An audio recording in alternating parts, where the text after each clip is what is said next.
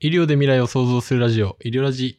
この番組は、イェール大学で医療用画像を研究するタクト、ウェブディレクターの小佐が、医療や科学をテーマに未来について語り合う番組です。タクさん、こんばんは。こんばんは。体調はどうですかいや、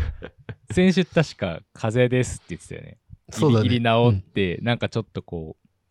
ちょっとだけまだ症状、咳とか鼻水とか残ってて、うんうんうん。もしかしたらまだ声変かもしんないんだけど、とりあえず元気になったんだよ、一回。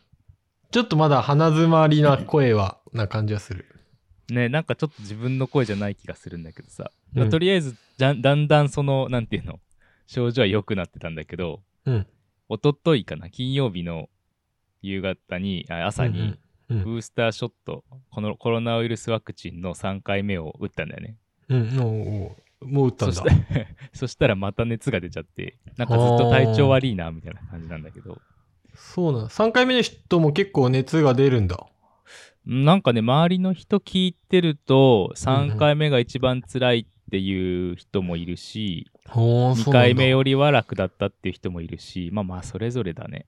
あーそうなんだね。なんなんとも3回ともなんともないっていう人もいるし、うんうんうんうんうん。あれ、タックは、あれだっけ、モデルナだっけどっちだっけ僕はモルデルナで、ナ。うんうんで、3回ともモデルナなんだけど、うん割とそこ。もフレキシブルなんでね、多分ブースターの場合は。なんかあ、そうなんだ。はいうん、別に絶対どっちにしなさいっていう感じではなくて、はいはいはい。予約していくと思うんだけど、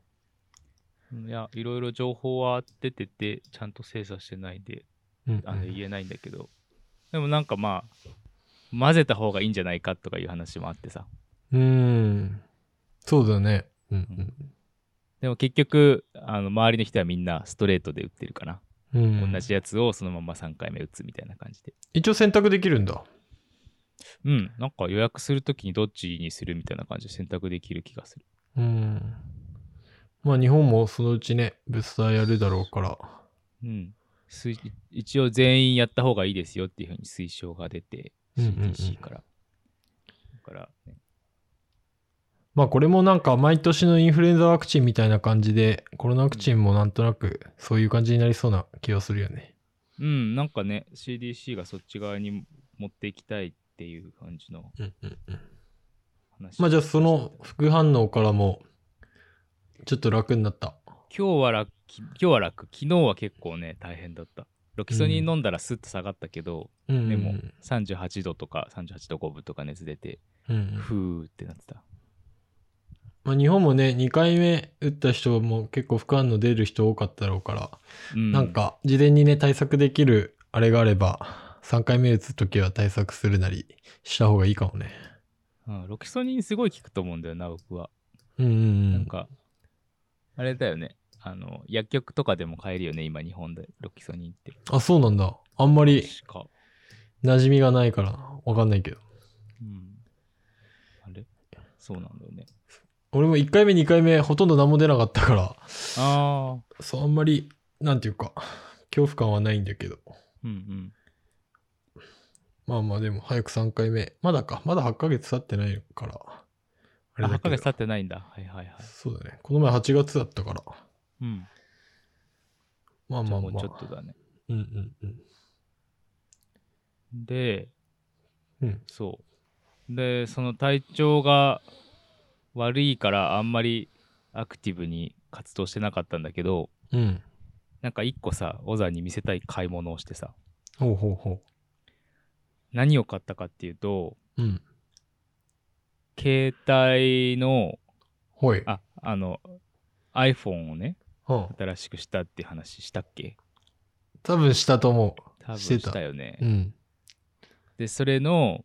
なんかその携帯ケース、普段はさ、普通の携帯ケース使ってんだけど、うんうんなんかその、もうちょっとこう、いろんな道具をこう、くっつけられるように穴がたくさんついたリグっていう商品があって、ほう。リグ。伝わるかななんかその枠みたいになっててさうんうんうんうん。携帯のの。携帯のケースがリグの機能を果たすみたいな感じで、なんかこのねすネジ穴がたくさんついてるんだよねおお。でこのあのカメラの上にさうん。ちょっとこう一眼レフカメラとかっててっぺんに溝がついてたりするじゃんうんうんうん。でフラッシュつけれたりするそれ、うんうんうんそのコールドシューとかって言うんだけどその溝がその大きさの溝がついてたりとかしてなんかマイクみたいなのもついてるね。そうそうそう。あ、今ね、あの、あの聞いてる方は分かんないかもしれないですけど、今、その、ビズームのビデオで見せながら話していて、そうなんですおー。それちょっと、うん。ツイッターに写メしてああげといて。あそうだよね。ツイッターにあげたらいいんだよね。 うんういや、ん。ほんと、なんていうのこういうパーツを一個一個集めて、自分の、なんていうカスタマイズするみたいな感じなんだけどさ。うん。だから三脚の、カメラで三脚使ったりするじゃん。うん。それがそのままリグのネジにくっついたりとかして、うんうんうん要は iPhone でビデオというかうん。ねえ。動画を簡単にあのパッと撮れるだけではなくてもうちょっとそのなんていうの周辺機器をくっつけたい時に使うんだよね、なんうか、ん。ちょっとこう照明をつけたいとかちょっとマイクをつけたいとかうんうん。いや、なんか、そうたまにさ、動画の撮影とか仕事であ,、うんうんうんあってさ、まあ、カメラとか、ね、そういう機材、かなりしっかりしたやつ入れて撮る撮るんだけど、あもう今なんか iPhone とかね、ほんと GoPro みたいなんでみんな撮っちゃうからね、プロもね。あいやーそうなんだねうん。あ、さっきも、さっきちょっとサウナ行ってたんだけどさ、うんうんちょうどね、iPhone の CM で、その、13のさ、はいあの、カメラで撮った映画みたいな CM が流れてて、うんうんすごい綺麗に撮れてて、いやー本当にねいやちょっとまた話が脱線しちゃうんだけどうんうん脱線する前になんでこんな道具を買ったかっていうとうん。なんかそのずっと YouTube をねうんうんうんあのちょっと形式を変えてやりたいと思ってずっと考えてて僕うん。うのん YouTube、うんでそれのあの撮影機材をもう iPhone にしようって決めたんだよねうん。うん、いやもそうれで十分だと思そうそれでちょっと足りないところをマイクとかを追加できるようなうんハンディな撮影機材にしたいなと思ってそのう。うんうんうんいろいろ買っ小さいパーツを集めてたんだけどさそれを使って収録したいなと思ってて、いや、いいじゃん、いいじゃん。でもほん最近ねあの iPhone と一眼レフと両方持って出先に行ったりするんだけどうんうん iPhone はね本当なんかすごい使いやすいなって最近思ううん。ああ。一番すごいなと思うのはうん。 あのローカルトーンマッピングっていう技術がね入ってるらしくて何何それ。いやカメラってさ一眼レフカメラ、ヨザやったことあるんだっけいや、ないね。で、ああんの、まないねアナログのやつ、アナログというか、ななんだっけ。うん昔のやつはあるけど、うん、うん、全然詳しくない。あのーぼまずさ一眼レフカメラと一眼レフカメラのさうん。すごい点っていろいろあるけどうん。でもカメラ今までのカメラ全般的にね一眼レフであれ、他のなんていうのフィルムカメラでその映るんですみたいなやつにしろうん。露出っていうのがさシャッタースピードと ISO とでか、こう組み合わせてどのぐらいの光を取り込んで比例にするかみたいな露出っていうところにおいてはうん。一定っていうか1個だったんで1枚の絵でうん。うん。うんだからその写真の中に暗いところと明るいところがあるとうん。どっちかに合わせざるを得ないんだよねで真ん中あぐあー、らいにそ合うなわせんてだ。そうそうそう真ん中ぐらいに合わせて、で後処理で暗いところと明るいところを下げたり上げたりするのはできるんだけどほー。そうでその暗いとこと明るいところと別々の情報を撮りたい時は露出を変えて明るいところ用の写真と暗いところの写真を撮ってうん。後でポストプロセッシングでその後処理でその2つを掛け合わせてハイダイナミックレンジとかって言ったりするんだけどへえ。 1。枚取るには露出は1個だったんだよねはいはいはいはいはい。だから容易に起きうるのはその人が暗い影のとこに立っててうんうんうんうん。で空が。めちゃくちゃ明るいとかだと人に合わせると空が白飛びしてうん。空に合わせると人が真っ暗になるみたいなうーん。そういうのがよく起き起きるわけ。なるほどね。対象物によって光の露出を変えられなかったんだ。そうそうそうそうだかあらー1枚でどういう露出かっていうのはさうんずーっと一定だったんだよね。うんうんうんうんでそのそれが iPhone のぞもしくは最近のスマホはうんうん。それがその場所によって空だったら露出はこれぐらいとか、うん。人は、は露出はこれぐらいとかで1枚撮るだけなんだけど、うんうん、なんか。ねその露出を変えてくるんだよねうーん。だから何枚も撮らなくてもさっき言ったハイダイナミックレンジみたいな感じの写真が撮れてうん。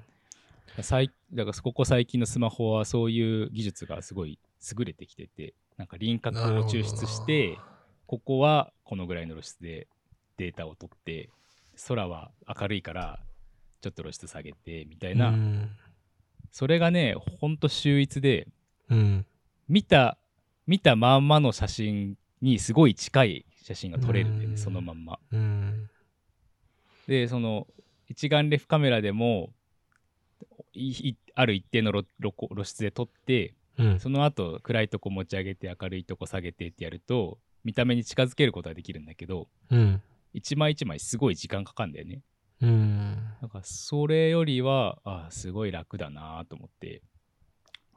なるほど。じゃあちょっと前までは、あれだ、フォトショップで処理してたようなことを、もう iPhone が自動で計算してやってくれてるの。そうそうそうそうそうそあうーでちょっとした味味付けも勝手にその自分で選んだりやってくれたりとかしてちょっとコントラスト強めとか、いちょや、っとすごいよね。あったかい色目とかうんなんてそういうなんていうかななんか撮ってすぐ投稿する時代に向けて、ねうん、センサーのサイズはもう全然違うんだけどえ。うん。でもやっぱりなんていうかセンサーの大きさだけじゃ全然話ができない時代なんだなとでなんかねなんか一眼レフの世界もそのスマホみたいなローカルトーンマッピングとかをしていきたいっていう開発の動きはあるみたいなんだ けどはあそあ、こはもスう、マホに一眼レフがスマホを追いかけるようにななってるんだね。そうそうそうそうそうああそんなそうそういう部分も出てきてて、まるほどあ、ね両方ね一長一短があるところをこうんうお互いが追いかけてる感じだけど、いや、でも本当スマホって何でも手軽にできちゃうの、すごいよね、本当ね。うん、いやいいや、やで。も改めて驚いた iPhone7 からのうん13だから、うん。こんなに進化してんだわと思って、そうね。いや、じゃあそれを使って YouTube が更新される日をお待ちしております よ。 頑張りますいやもうずっとねやりなやらなきゃなと思ってうね、んうんうんまあね、いろいろね、医療ラジもあるし、仕事もあるだろうし、なかなか全部は更新していくのは大変だと思うけどね。うん楽しみながらできればいいなとそう思ってねて、そうね。じゃあ本題に入りましょうか。で今日は。うん最近ずっとあのさ雑談じゃないけどちょっと、うん。いろんな活動の話が多かったなと思うんだけど、そうだね。医療今日は医療ラジっぽい回になりそうかなと思ってて、うん。うん。あのね、コネクトームっていう、 ちょっと待って、早くそこまで行き過ぎた。えっと、脳の構造の話をしたくて、脳の機構能造。機能というよりは構造の話をしたくて、うん。脳ってすごい複雑な構造なんだけど、うん。分かんないところが結構あるっていうところはあんまりみんな分かんないんじゃないかなと思ってて。うんうんうんうんなんかその、なんていうの、スケールがでかすぎて、全然分かってない部分も多いんだよね。うん。うん。で、それを、あんまりこう、のそあんまりその知られてないんじゃないかなと思ってそういうことがうんうんうん。なんかちょっとその脳の構造の複雑さの話をしてみようと思うんだけどほそれをその説明するにあたって一つキーワードにコネクトームっていうのがあって、う。ほうほう。コネクトーム、初めて聞いた。そうどういう言葉かっていうとコネクトってこうつながるだよねうんうんうんうん。で、オウムって、なんか全体的なとか、すべてのとか、そういう意味なんだけど。うん。だから、脳の、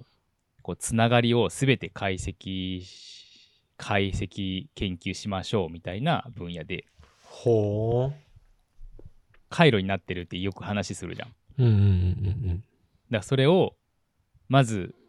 その回路を全部明らかにしましょうっていう研究なんだよね研研究分野なんだよね。うん。昔はその1990年代から2000年代にかけてゲノムゲノミックなんだ人ゲノム計画ってあったじゃんああ、なんか聞いたことあるかも。人のゲノム遺伝子を全て解析しましょうっていうプロジェクトだったんだね、うんうんうん一大プロジェクトだったんだけどうんうん。確か2003年ぐらいにもう全部解析できましたっていう報告があるんだけどさうん。だからその全体を見てみようっていうのは割とその難しいことなんだよね一部分を切り取るのは割のいろんな技術でできるんだけどうん。全てを明らかにするっていうのはそれをただ単にずーっとやればいいんだけどうん。この処理速度とかさ1個解析するのにどのぐらいお金がかかるとかによってうん。全体がでかすぎるとうん。一向に終わらないみたいなさうん。うん。うん。うん。なんとなくわかるかなうん。なんかその東京ドームの芝生を刈らなきゃいけないんだけどうん。手で飼ってたら何したっても終わんないみたいな。うん。うん。うん。で技術革新によってそれがその芝を自動の芝刈り機ができたらガーってうん。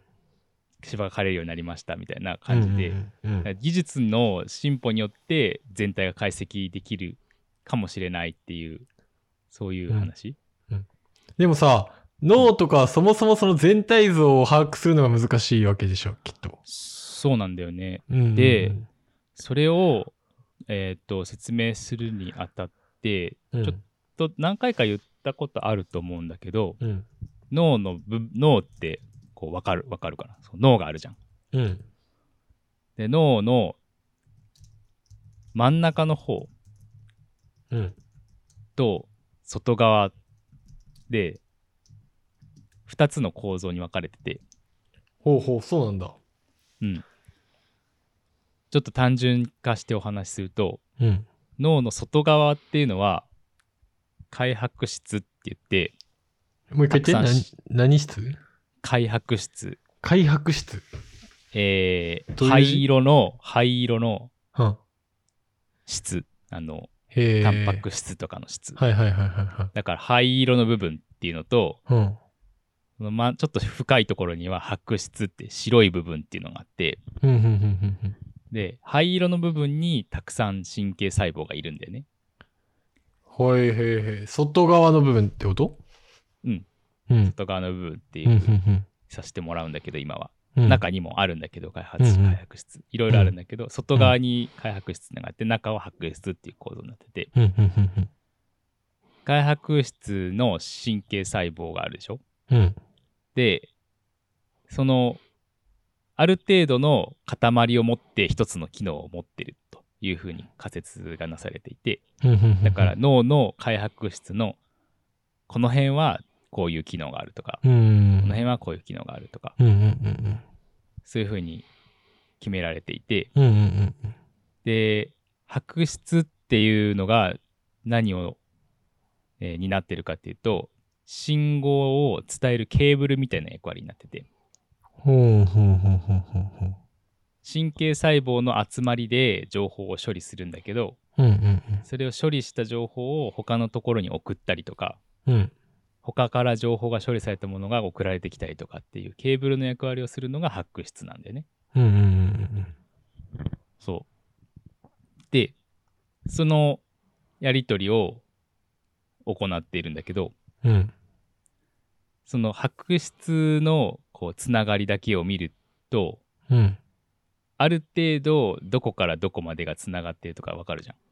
うんうんうん。それが一つそのちょっと大きい視点で見た回路なんだよね。うん。この脳の部分とうん。白質を伝ってこの他の脳の部分がつながってますよみたいな、うん。それが一つの回路うん。割とそれがそのマクロな視点っていうか教師ちょっと大きな解像度で見た時のつながりで、うん。うん。でもう一つ先に行くとその開発室の中でもネットワークが形成されてるんだよねうん。神経細胞と神経細胞がつながっててうん。で情報をやり取りしたりとかしてるのね。うん。でその開発室の中でもいろんなこう複雑な回路があって情報を処理してるから、うんそれも明らかにしたいってなると、うんその1ミリ立方メートル、1ミリ、1ミリ、1ミリのうん幅、大きさのうん脳の中に、うん10万個の神経細胞があるっていうふうに言われてるんだよね。うんうんうん10万個も入ってるんだそう、10万個。うんだから10万、その1ミリを、なんていうの解析するだけでも10万個の神経細胞を見なきゃいけないんだよね。はあ大変だねでそれもその最近10万ぐらいじゃないかって言われてその予測されて言われてるだけで本当にみんな10どこも10万なのかっていうと分かってないんだけど確かにねなそんな感じの数が入ってるとそのちっちゃい中に。うんの人間の脳って大脳と小脳に分かれるんだけど、うんその全部の脳の全部合わせたうん神経細胞がどのぐらいあるかっていうとうん要は86ビリオンあるんだけど。はいいくつですかそれそれがね、ミリオンが100万で、うんビリオンが10億だよね。うんだから、86ビリオンあるって言われていて、それはつまり860億個だね。おお860億個の神経細胞があると。脳全体でそはあはあう。で、えっと、小脳に圧倒的に多いというふうに言われていて、この後頭部の下の方にある、ちょっと別の変わった形の部分、ちっちゃい脳があって、へえそこに70、700億。で、その他のとこに160億、その大脳って言われるとこに160億あるって言われてて、へええ面積的には第二の方が大きいのあれそんなことないのかえっと、容積的には大脳の方が大きい。あ圧倒的に大脳の方が大きいんだけど、細胞の、なんていうの、数と、神経細胞の数という意味では、小脳の方があー多いというふうに言われていてなるほど。でその一つの神経細胞が一つのに神経細胞につながってるわけじゃなくてうん。複数の神経細胞にこう手を伸ばしてつながうんつながってるんだよね。ね。うん。で、えー神経細胞同士がつながるところのことをシナプスっていうんだけどうんうん神経細胞と神経細胞が手をつないでるとこうねん。。うんでその手をつないでる部分が一つの神経細胞につき1万個あるっていうふうに言われてるんだよね。うんうん。 1万個以上あると。うん。だからその一つの神経細胞がいて、うん周りから1万個ぐらい手が伸びててうん情報を受け取ってるっうんうん。て言うとなんとなくわかるかなすごいすごい数なわけ要は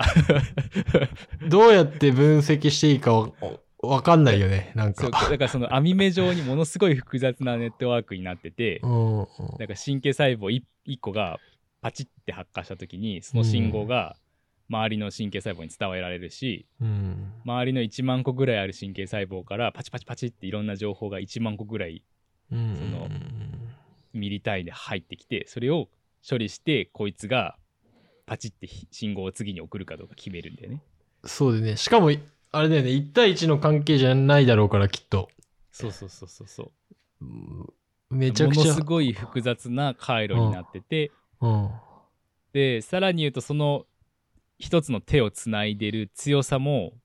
どんどん変わっていくんだよねなるほど、なるほど。経験したりとかうんうん何かこうことに慣れてきたりとかするとその回路がちょっと変わったりとかしてうん。なるほどね。未知な、未知な信号だ伝達だったら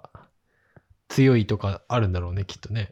そうそうそうそうなんかねあの学習っていうのがさ、うんうんうん脳にはあるじゃんそれを体現するためにその手のつなぎの強さを変えたりするんだけど、うんコネク。トームは手のつなぎの強さまではおそらく見てる人はいなくてうんでもその白質のそのちょっと大きな視点で見たどっかの開発室とどっかの開発室が白質のケーブルでつながれてますよっていう研究からうん。うん。ずーっとマクロな視点に落ちていってうん。 1ミリ立方メートルよりさらにちっちゃいボリュームの中でうん。何個の神経細胞がどういうふうにネットワークを形成してるかっていううん話にもなってなるほど。でもその 1, リ1ミリ立方メートルの中にうん。 10万個あるからさうんうんうんちょびっと撮ってきただけでもものすごい膨大なデータになるんでうね、んちゃんとその全てを見ようとすると。うん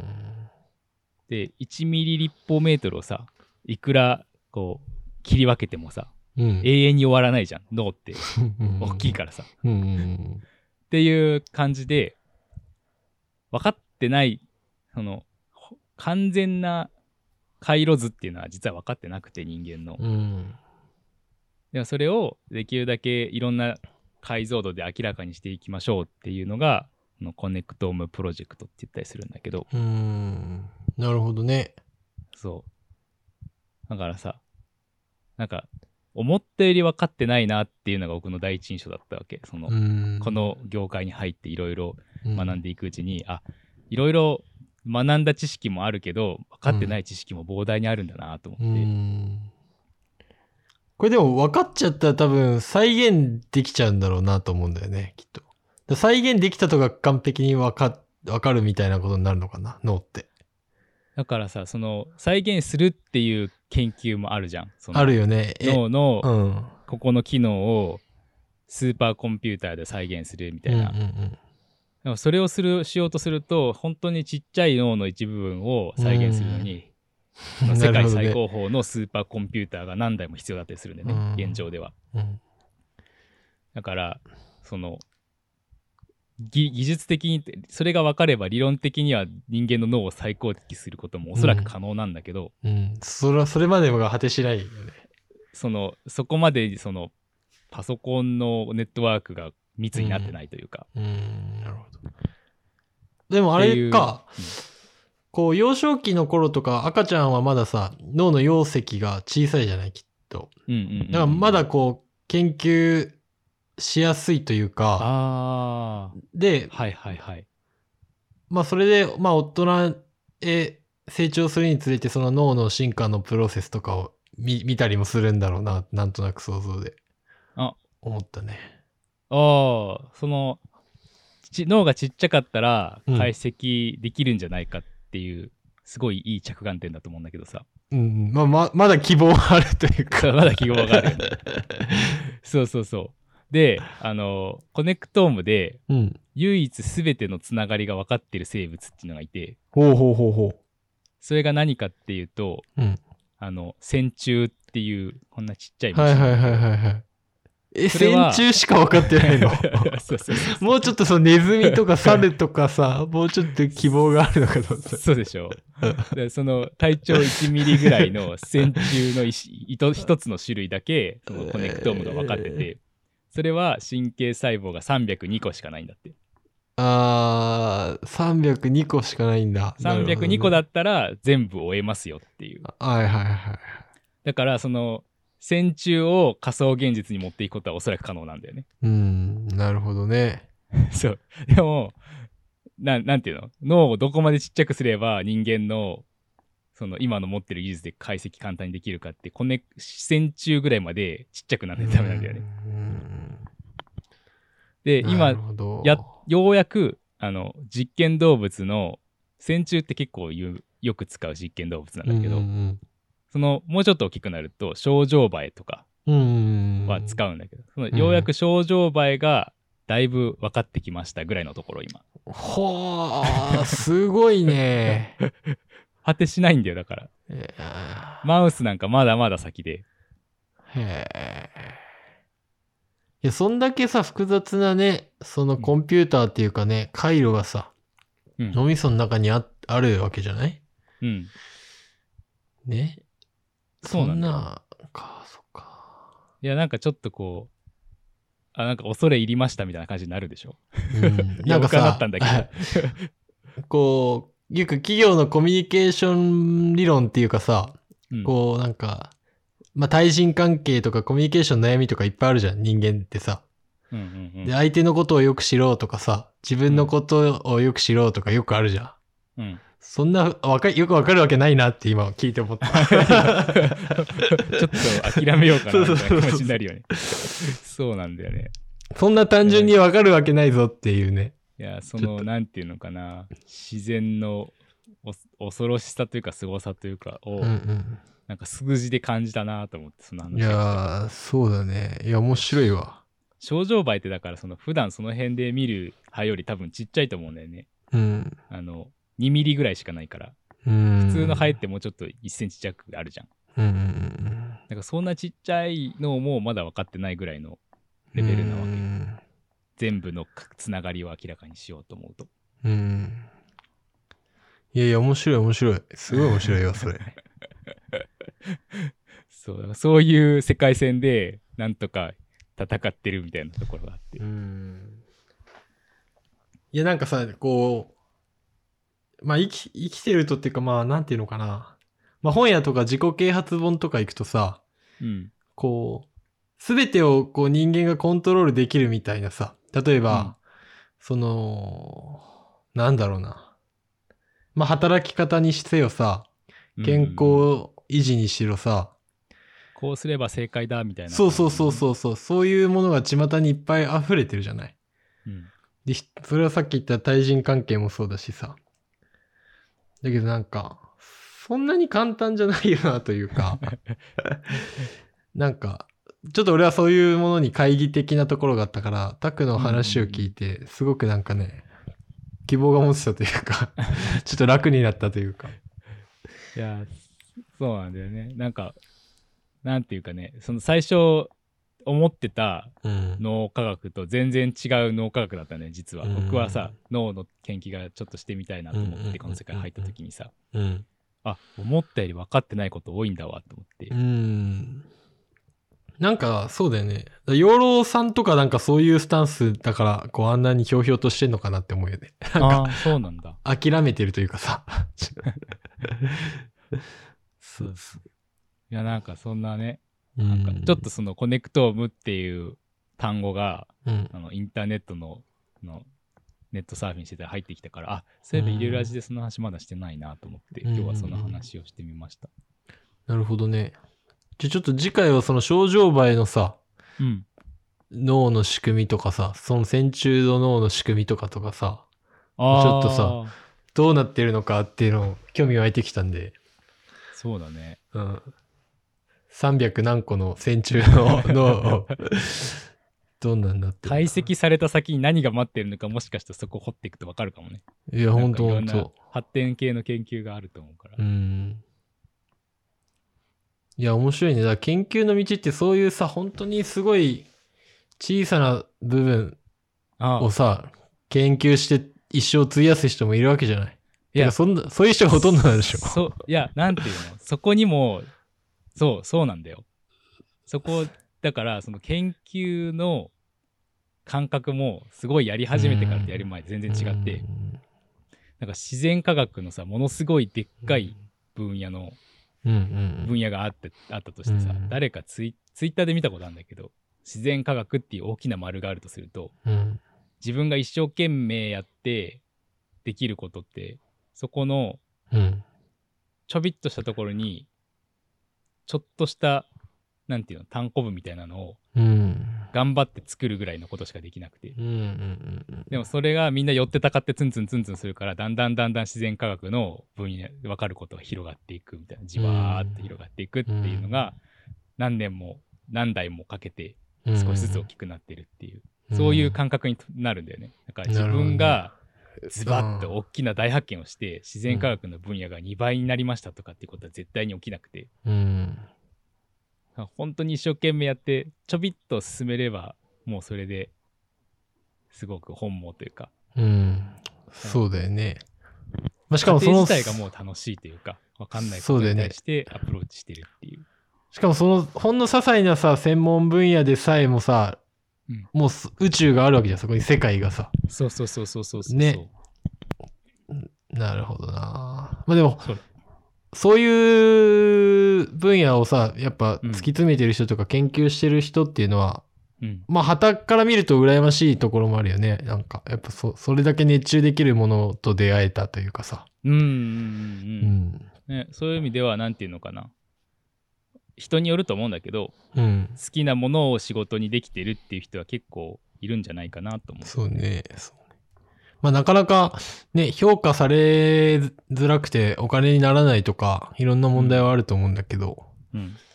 まあやっぱそういうね、営みを通して、そういう自然科学の分野とか発展してきたんだろうから、うん、うん、興味深いというかね、面白いなと思うんで。まあまあ、タクの研究もそんな感じであればいいなと思いますけど。ね一歩でも前に進め進めればうん御の字だっていうつもりでいつもやってますよ、うんうんそうね、そうね。まあじゃあちょっとまた、はい。ね、脳は深いだろうからきっと。いやー本当にね分かんないこと、分かってることも全部は僕は理解できてないからさうんうんうん。すごい膨大な分野なんだよっていうことが伝えたかったうんうんうんじゃあ引き続き続報をお待ちしてますんで。はいじゃあ今日はそんなところですかね。はいそんなもんでしたはい。じゃあ感想や、えーご質問などあれば、ツイッターからぜひご、ご質問ください。よろしくお願いします、はい。じゃあ今日もありがとうございました。ありがとうございました